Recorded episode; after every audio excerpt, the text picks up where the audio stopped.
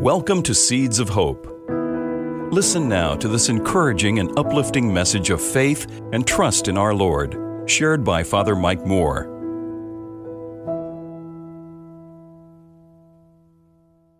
Today, in the letter to the Romans, Paul talks to us about a huge continuum. On one end of that continuum is Adam. And through his obedience at the most foundational level, sin and death came into the world. And it comes to all of us. That's how bad the transgression was. And then all the way on the other end of the continuum, Paul talks about Jesus, who through his obedience and his suffering, life and salvation comes into the world. The whole continuum I want to tell you about a person who had both of the ends of that continuum in her life. Her name is Velma Barfield. She lived in North Carolina. And in 1978, she was convicted and sentenced to death. The death penalty had just been reactivated. She was the first woman to be on death row. Her crime was killing someone, murder. In fact, she was convicted for one murder but she actually confessed to killing six people. What happened to her that she could do those horrible things? Well, if you read about her life, you hear a lot of stuff that happened in her life. Well, somewhere in the middle of those six years, she had a profound conversion.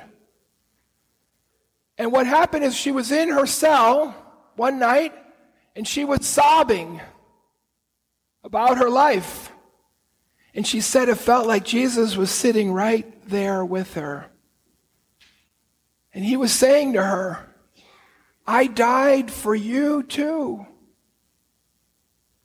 Won't you let me save you? And she began to confess her sins out loud. There were lots of tears. And that was the night her life changed. She got a hold of a Bible so I brought my Bible over here. And she began to read the Bible. Now, you know, some people would be skeptical about this. It's a jailhouse conversion. Yeah, but if you opened her Bible, there were, in her handwriting, notes everywhere. In the margins, things underlined, all through the Bible, all over the place. Now, her conversion was sincere. And on the flap of the Bible, right here, she made record of two big decisions she made. She wrote in the Bible that she was making the decision to confess every one of her sins. She would just keep thinking all the way through her life. And she said, I want to face that sin. I want to feel what I did how I hurt people. And I want to beg God for forgiveness. That was one of her decisions. On the other part of the flap, she made this decision. I want to start to let go of everything in my life. I want to give it to God. So she was a mom. She had kids. She prayed to let go of her children. So even though she's in jail, we still hold on to things in our hearts. So she came to the point where she could say, Lord, they're not mine. They're your kids. I let them go. I wonder about what are some of the other things that she had to let go. You know, did she have to let go of the natural desire that something could happen, that she could be out of this incarceration, or she could be relieved of the death penalty? You know how I know she thought and prayed about that? Because they did appeal her case. They did ask for a life sentence instead, and they lost. And she told her legal team, don't try anymore. I'm letting that go. I'm letting it go. You know, to be able to do that is a very high level, advanced level of spirituality. To be able to let everything go so that you're free.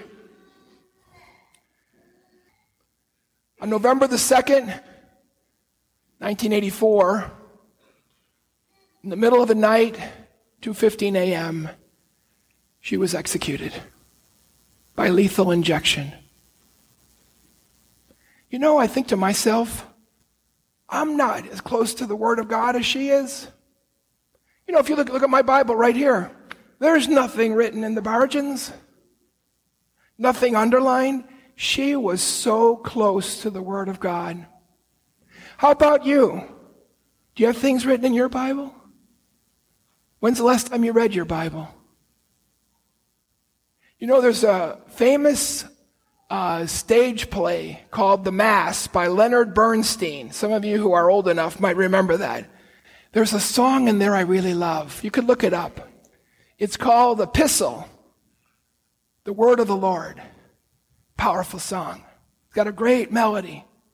And it talks all about how so many people are trying to say the Word of God is not true. And then there comes this little refrain at the end of the, each stanza. You cannot imprison the word of the Lord. And then something else would be spoken about science or people saying it's not true.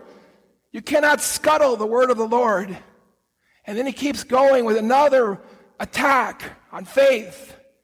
You cannot abolish the word of the Lord. So, what I wanted to offer today is we're at the beginning of Lent. How can you get closer to the word of God? I decided, based on the example of Velma, I'm going to find a Bible. I don't know if it'll be this one. This is the Jerusalem Bible. There's many different translations, you know. I'm going to find the right Bible. But find a Bible that you could write in the margins. Let it become your personal prayer book. So you'll read something, and maybe you'll write in the margin, wow. Or maybe else and you'll say, I needed to hear that today. Or maybe you'll write in there another day, you'll read something, you'll say, that reminds me of a, in a name you're going to use of a person you know who's inspirational to you. I decided I'm going to do that for Lent. I'm going to find a Bible, and this is going to be, start to become my personal prayer book as a way to help me come closer to the Word of God. There's lots and lots of ways. There's so many podcasts now. Uh, Michael Schmitz is the most famous. So he has one on the Bible. Could, I looked it up last night. Catholic Bible commentaries. There's the ones I was reading on there. They all looked really good. So you could pick one of those out. But even if you say, I don't know if God's calling me to do that during Lent, how about this as a minimum? Every day, at least for Lent, let's start out that way. I'm going to promise to read one line of the Bible. No matter how busy we are, we can read one line. Now, most of the nights you're going to read more than that. But if you're really, really busy, say, you know what, I don't know if I can, you can read one line. Even if the line happens to be, and Jesus said,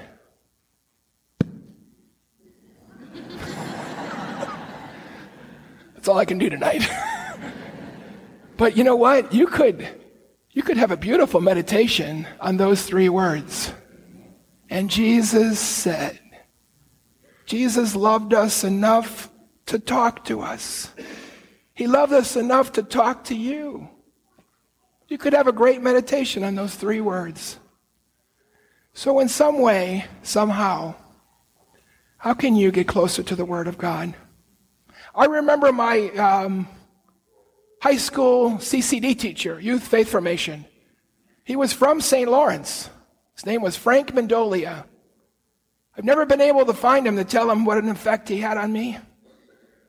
But he told us in the class if you're Catholic, if you're Christian, and you haven't read the Bible, how can you be Catholic and Christian? He encouraged us to go out and get a children's Bible first. He says it's really easy to understand. It gets you a good start. Whatever it is, though, how is the Lord calling you? You cannot imprison the word of the Lord. It's the power of God's word. Dear Lord, I pray for everyone here.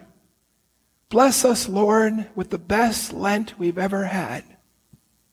As individuals and as a parish community. We ask this through Christ our Lord. Amen.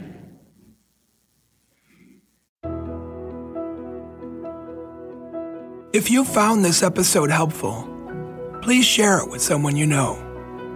God bless you.